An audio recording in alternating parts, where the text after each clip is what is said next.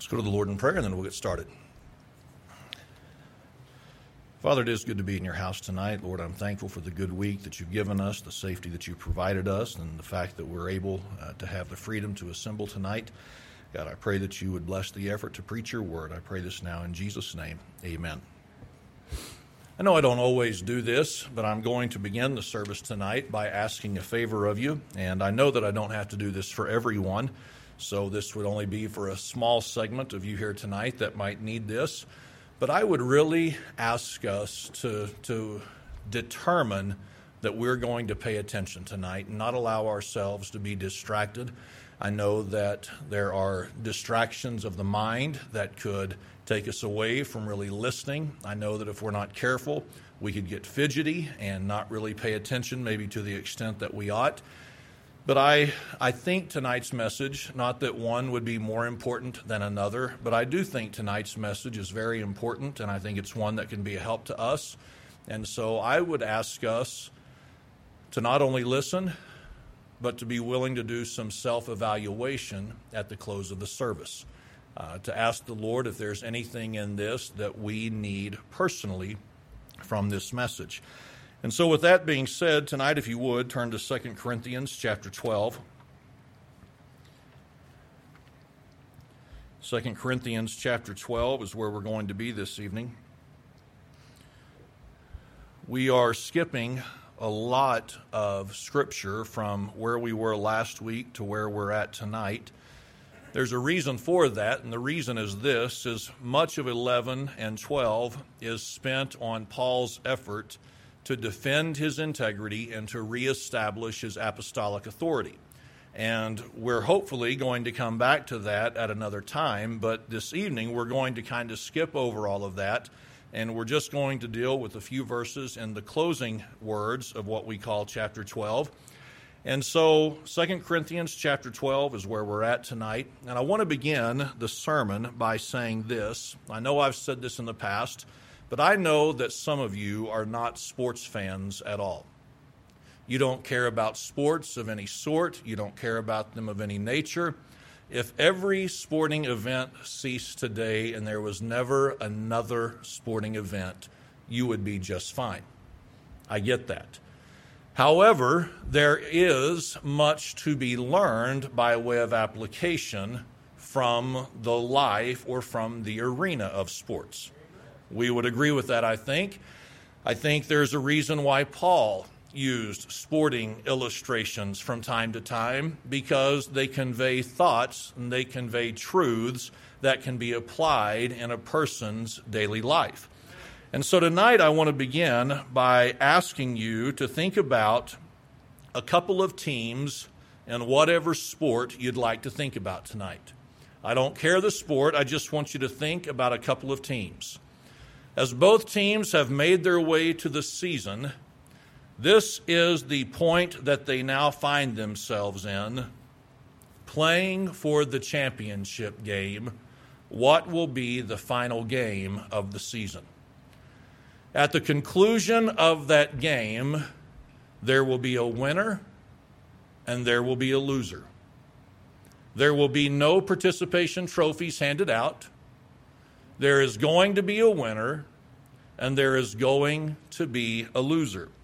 Now, for those of us who have watched moments like this unfold, here is what we know that whenever the team has won, whenever the team has been victorious in that championship game, they are thrilled, they are excited, they are elated, there is great joy, there's laughing, there's high fives.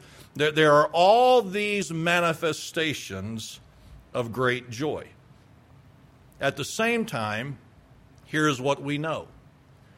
Whenever the cameras focus on the losers, here's what you see the exact opposite by way of expression and emotion. There are no smiles. There is no laughter. There are no high fives.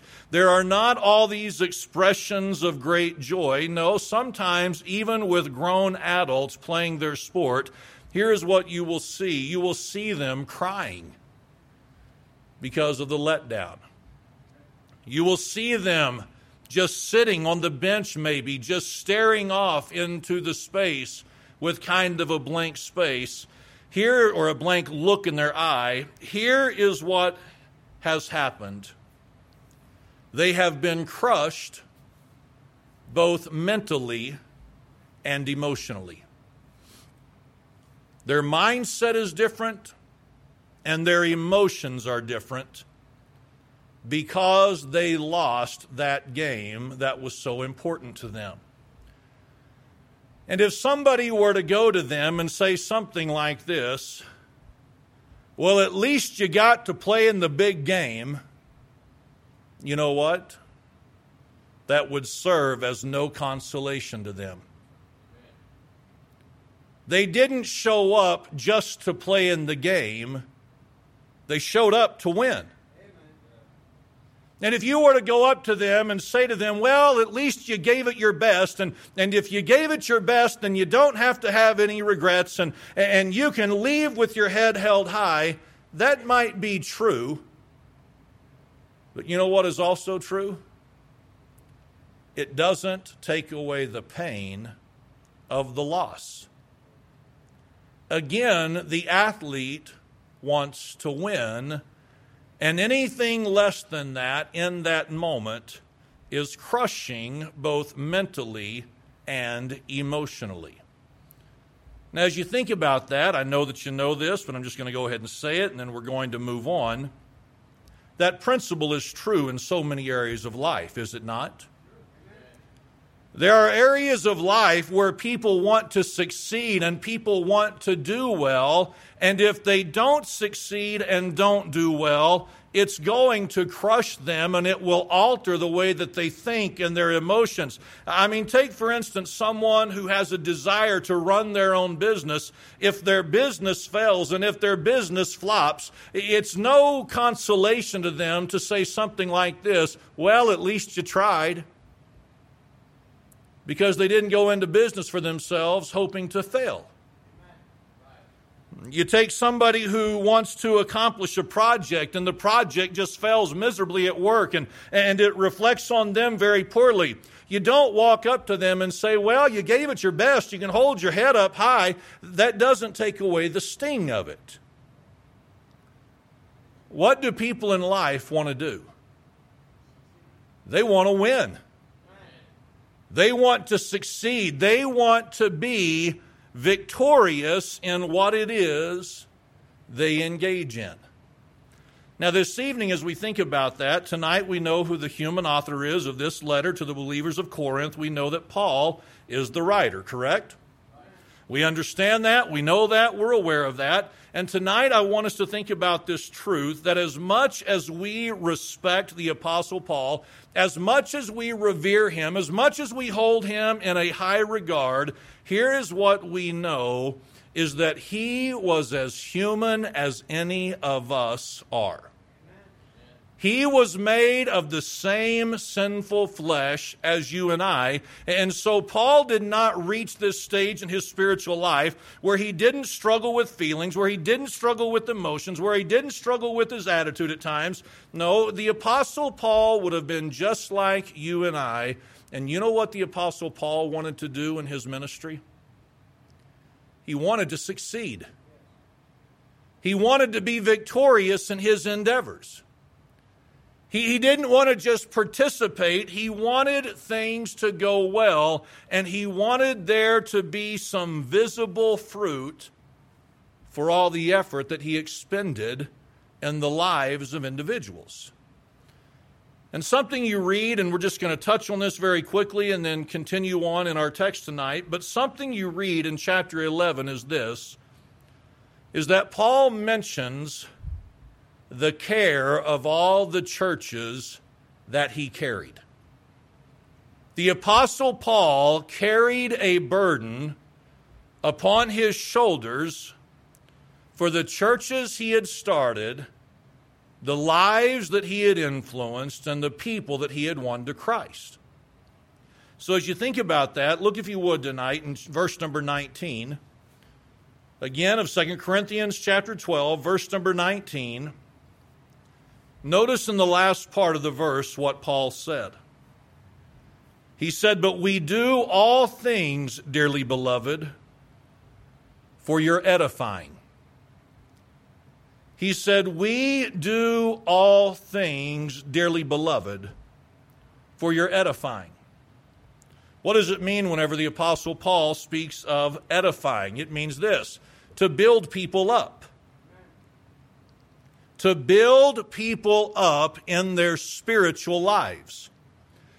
So, what Paul is saying to the believers is this everything that we do and everything that we engage in, everything that we participate in, it is for this reason, it is for this purpose that you might be built up in your walk with God. I want us to understand something tonight that the Apostle Paul, from a human standpoint, did not have the ministry he had because he had nothing else to do with his life.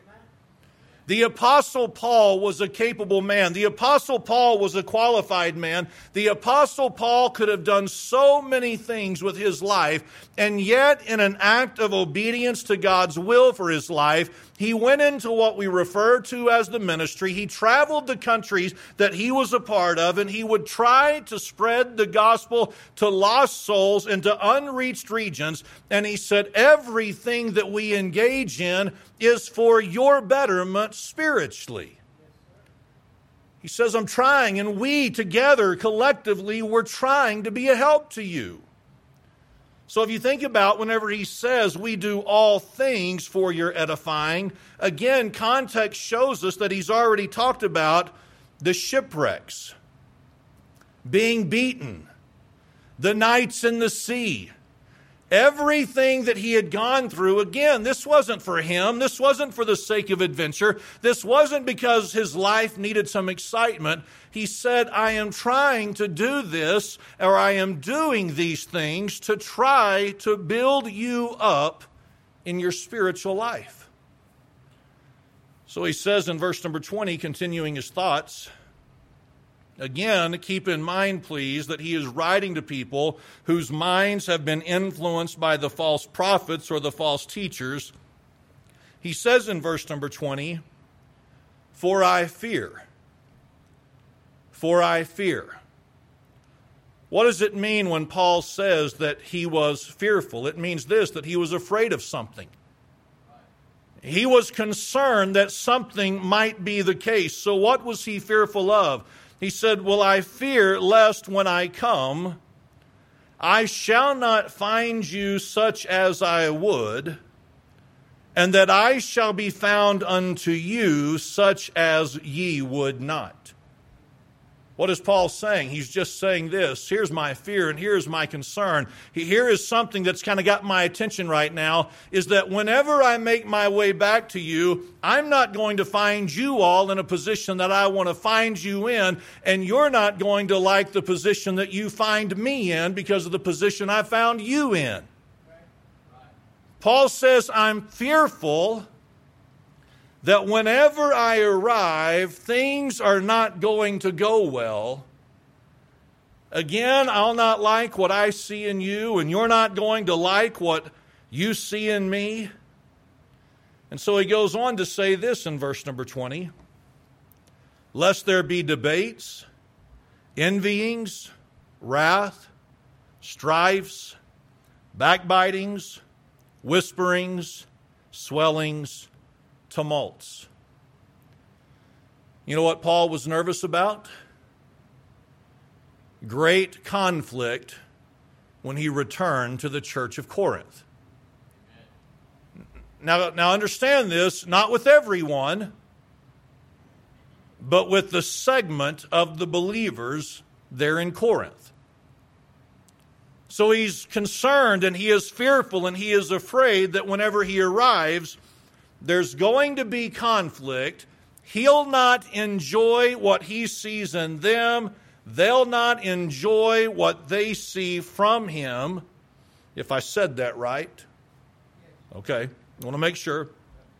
And then he says in verse number 21 And lest when I come again, my God will humble me among you and I shall bewail many which have sinned already. This is something else that Paul was fearful of is that when he arrived and saw them again, he said that my God will humble me. What does it mean to humble? It means to bring low or to abase. Let's think about this. It, it means to humble, to bring low, to abase. Paul said he's fearful that upon his arrival, he's going to be brought down another notch. I don't think the Apostle Paul was necessarily struggling with pride. I don't think the Apostle Paul was necessarily struggling with arrogance. I mean, after all, his own credibility has been tarnished by the false teachers, and some have already been influenced by what the false teachers have said. So I think the Apostle Paul had a pretty good perspective of who he was and the ministry he had and things of that nature. But it's like Paul realized if I show up and you all are in the same position you're in as I understand it to be right now, I'm going to be humbled by this, and it's as though I'm going to be crushed, get this, mentally. It would take a toll on the Apostle Paul mentally if he showed up and there were believers who were still messing around with their sin. And he said this not only would it humble him, he said, but that it would cause him to bewail. To bewail. What does it mean to bewail? It means to mourn or to lament. So, what is Paul saying? He's saying this that he's fearful that whenever, he's arri- whenever he arrives, he'll be broken He'll be saddened and he'll be sorrowful. In that moment, you wouldn't be able to say to the Apostle Paul, Hey, Paul, don't worry about it. At least you've reached some. That wouldn't be enough. You wouldn't be able to say to the Apostle Paul, Hey, you've done your best. Just hold your head up high. It's not going to be a, a, reflection on you, Paul. He would say, No, it is a reflection on me because if you remember last week's sermon from chapter 11, he said it was his goal to try to present them pure and faithful to their groom as the bride of Christ. Paul felt like it was a reflection on him. And so he says, Lest when I come again, my God will humble me among you, and that I shall bewail, or I'm going to grieve, or lament, or mourn. And notice what he said next. He would do so for many which have sinned already and have not repented of the uncleanness and fornication and lasciviousness which they have committed. Now, I think this is so very important that we see this. You know what Paul said would be the source of his humbling and the source of his grief and his lamenting? It would be finding that segment of the church there in Corinth after all that he had invested in them, for them to still be unrepentant. Living still in the sin that they have been engaged in now for quite some time. Paul said, This is what I'm fearful of. The meeting's not going to go so good. I'll not like what I see in you. You'll not like what you see in me. There could be debate. There could be strife. There could be wrath. There could be all these things. And here's what I'm fearful of I'm fearful that I'll be crushed both mentally and emotionally because some of you refuse to repent. You refuse to make things right. you refuse to turn from your sin and begin doing what God has called you to do by way of Christian obedience, that'll be a source of lamenting and sorrow and humility. Your lack of repentance. So, this evening, as you think about that, I, I, want us to think about something this evening. I'm sure some of you are aware of this, others of you may not ever give this a lot of thought. But this evening, I want to begin by making a statement, okay? I think this has always been true, and I think it is true today that there are people in the ministry who have no business being in the ministry. It's not me being judgmental. It's not me trying to be harsh. It's just me trying to be honest with us this evening, saying to you that there are some people who identify themselves as ministers, as those in the ministry, and they have no business being in the ministry. And they would do the work of the Lord a favor if they would just get out of the ministry. That's just the reality of it. You say, well, what would cause you to say such a thing? Well, you would need to visit with me after the service for me to give you a somewhat broadened explanation as to why I feel that way. I'm just saying there are some who need to get out of the ministry. But tonight I want us to think about this truth that while that is true of some number of people in the ministry, that is not true of everyone in the ministry. I want to say this as clearly as I can. It is not just the independent Baptist who have good people serving in the ministry of the Lord.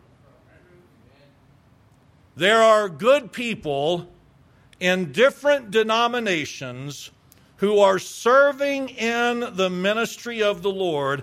And I think we need to be reminded of this sometimes that the only reason they are in that position is because they chose to be obedient to God's call in their life.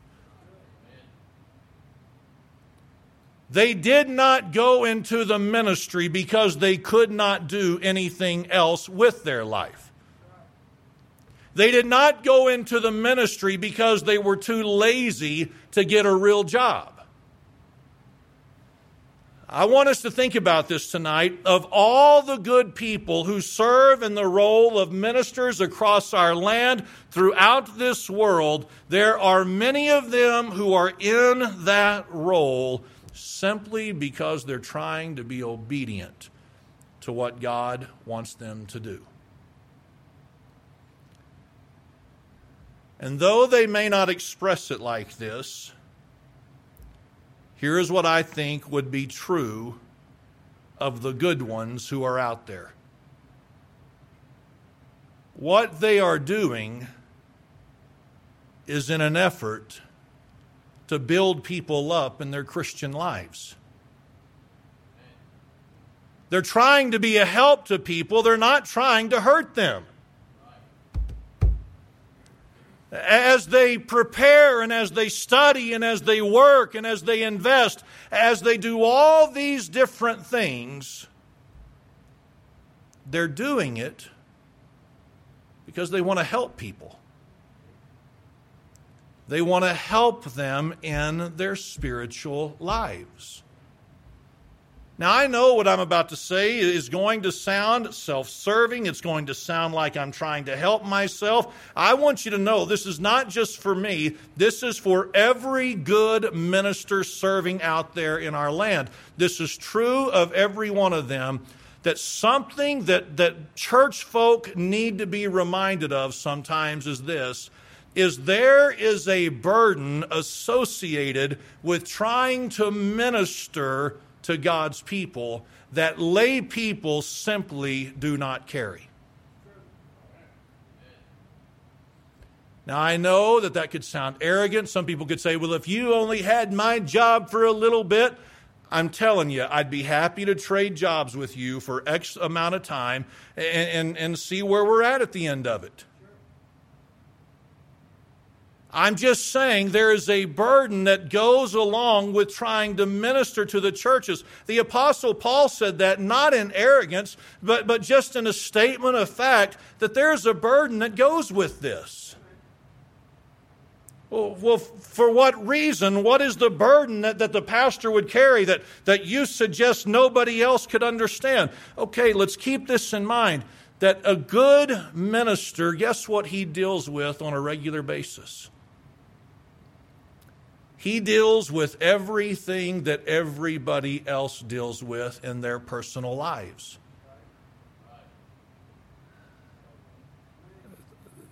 They have family issues just like the families in the church. They have financial issues just like the families in the church. They have health concerns just like the families in the church. They have all of that by which to identify with, but in addition to that, you know what else they get to do? They get to help carry the burdens of the other people in the church in a way that the average church family does not have to carry. It's the pastor. Let's listen. It's the pastor who gets called in in the midst of someone's sickness with the expectation that you'll be there to be with them, to pray with them, and to show that concern and, and, and to just be there. It's the pastor who gets called in the unlikely event of a tragedy, and you're supposed to be there with all the right words and with, with all the right thoughts and with all the right expressions. And when someone passes away, it's on the shoulder of the pastor or the minister to, to be there and to give all the comfort and to say everything that needs to be said. And I just want to remind you tonight, and I know some of you know this, but, but sometimes that is a burden that you just can't understand until you've carried that burden and that you've carried it consistently.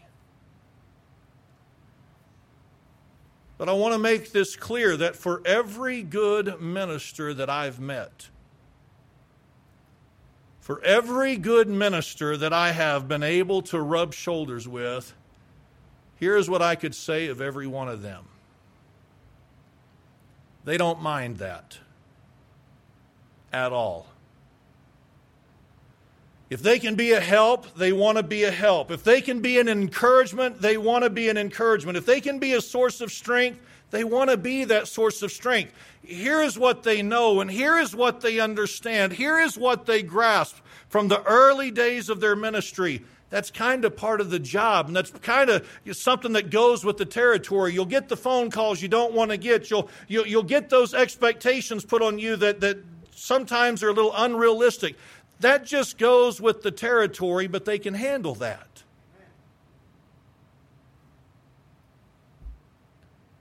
But can I tell you what crushes the good ministers?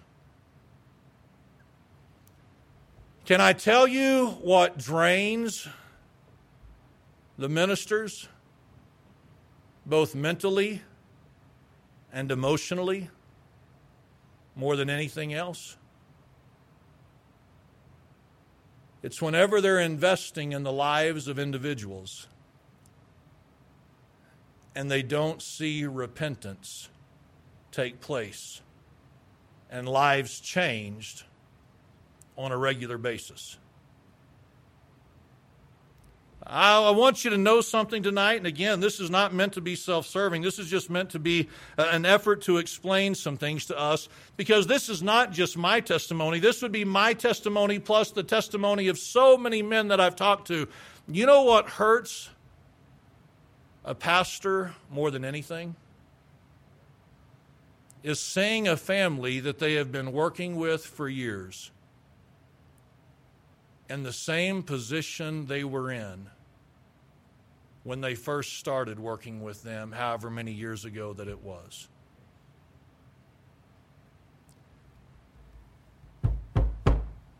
when you're, when you're working with them saying, you need to do this, and you ought to do this, and, and you ought to consider this, and, and you need to take care of this. And they sit there and they say, Yes, sir, yeah, that's right, yeah, yeah, we need to work on that, but nothing ever changes. Can I just let you in on this if you haven't really thought about it? That kind of stuff kills a pastor. Because it's not enough to the pastor to hear something like this Hey, you preached and you did everything you could. That's not a reflection on you, that's a reflection on them. It may be true, but guess what? It still drains the minister. Like it or not, it does. This kind of stuff drains the ministers who are worthy to be in the ministry.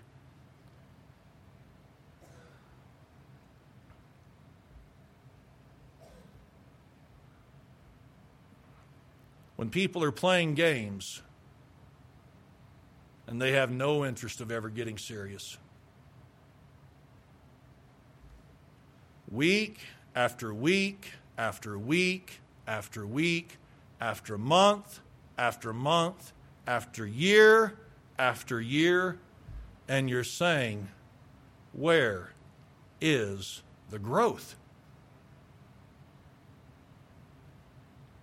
It just weighs on a good minister. I, am not saying this of myself. I'm saying talk to preachers and ask them what burdens them and what weighs on them and what causes them to mourn and to grieve as much as anything else. What keeps their feet firmly grounded on this planet? It's a lack of repentance on the part of people who are just playing games and not taking their spiritual life serious.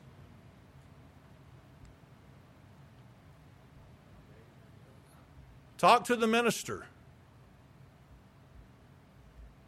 Talk to the minister who has people mad at him because he had to take a stand that he knew wasn't popular.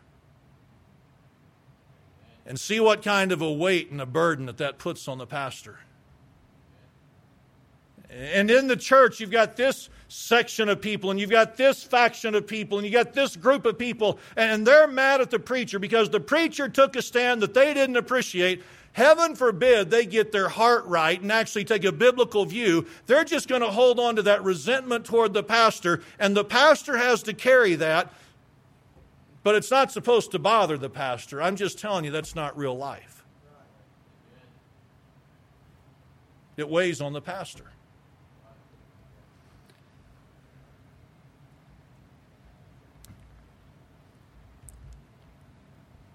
When the pastor has to deal with dumb issues that mature Christians ought to be past.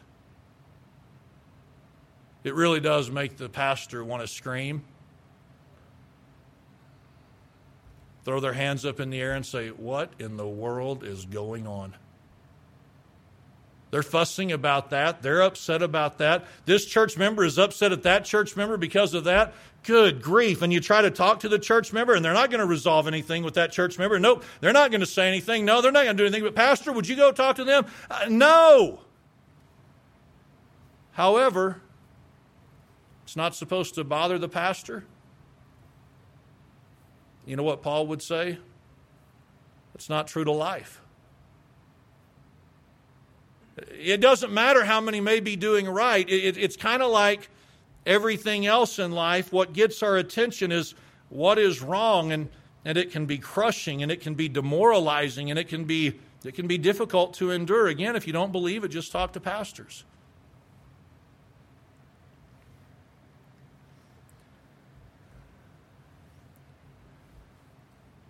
When a pastor knows he doesn't have the heart of a church member, because the church member doesn't trust them.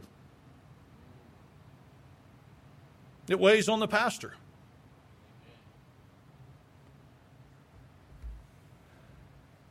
When it's just one thing after another, after another, after another, it begins to crush the minister, the pastor, the preacher, whatever you'd like to call the person. It begins to crush them mentally and emotionally. They grieve, they mourn, they lament. They're limited as to what they can do, but it's a burden.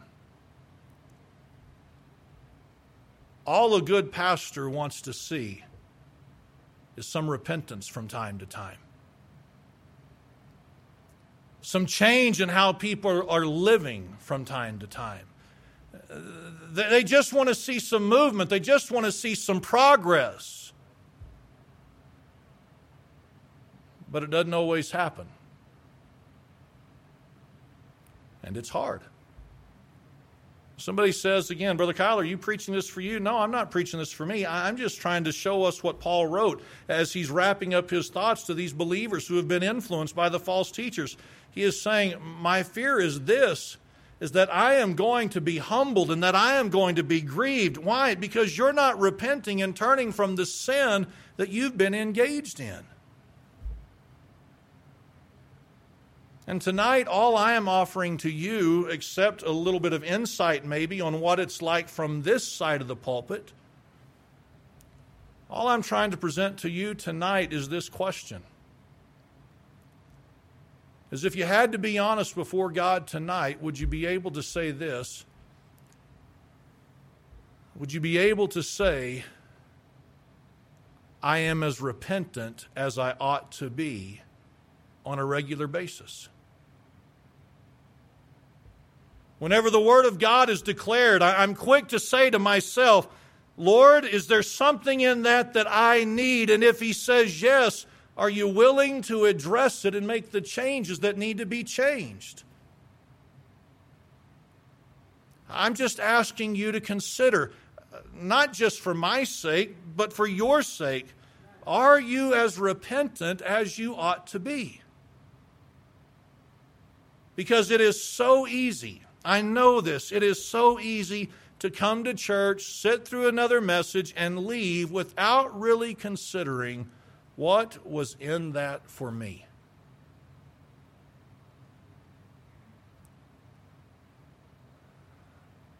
I'm, I, am just going to be honest with you. I'm torn in this area, okay? I am torn because I'm not looking for a bunch of empty public responses.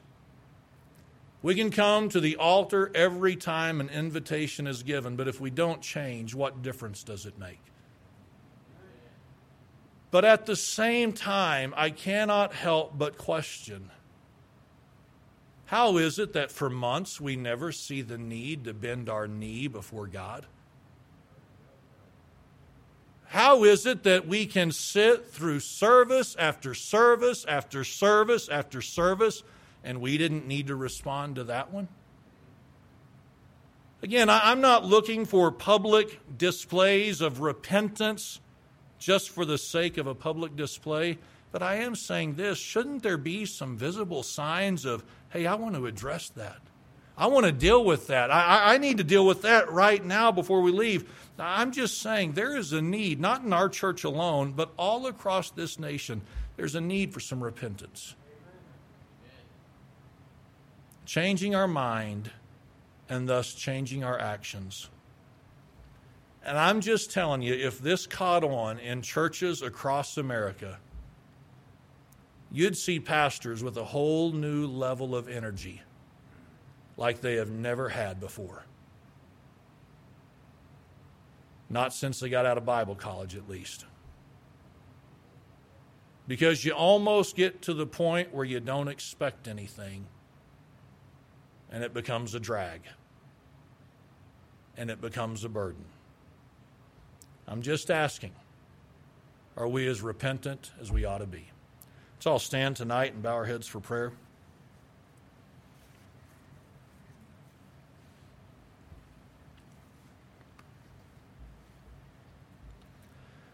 Father, as I come to you this evening, Lord, I pray that this message would be received in the manner in which it was intended to be delivered. God, I pray that you would help us to take a moment and ask ourselves to what extent we really are repentant. Lord, not only do we need it for ourselves, we need it to be an encouragement to someone else, to be a help, to be a blessing to someone else. God, I pray that you just help us to be honest before you and we would respond however we need to. I pray this in Jesus' name. Amen.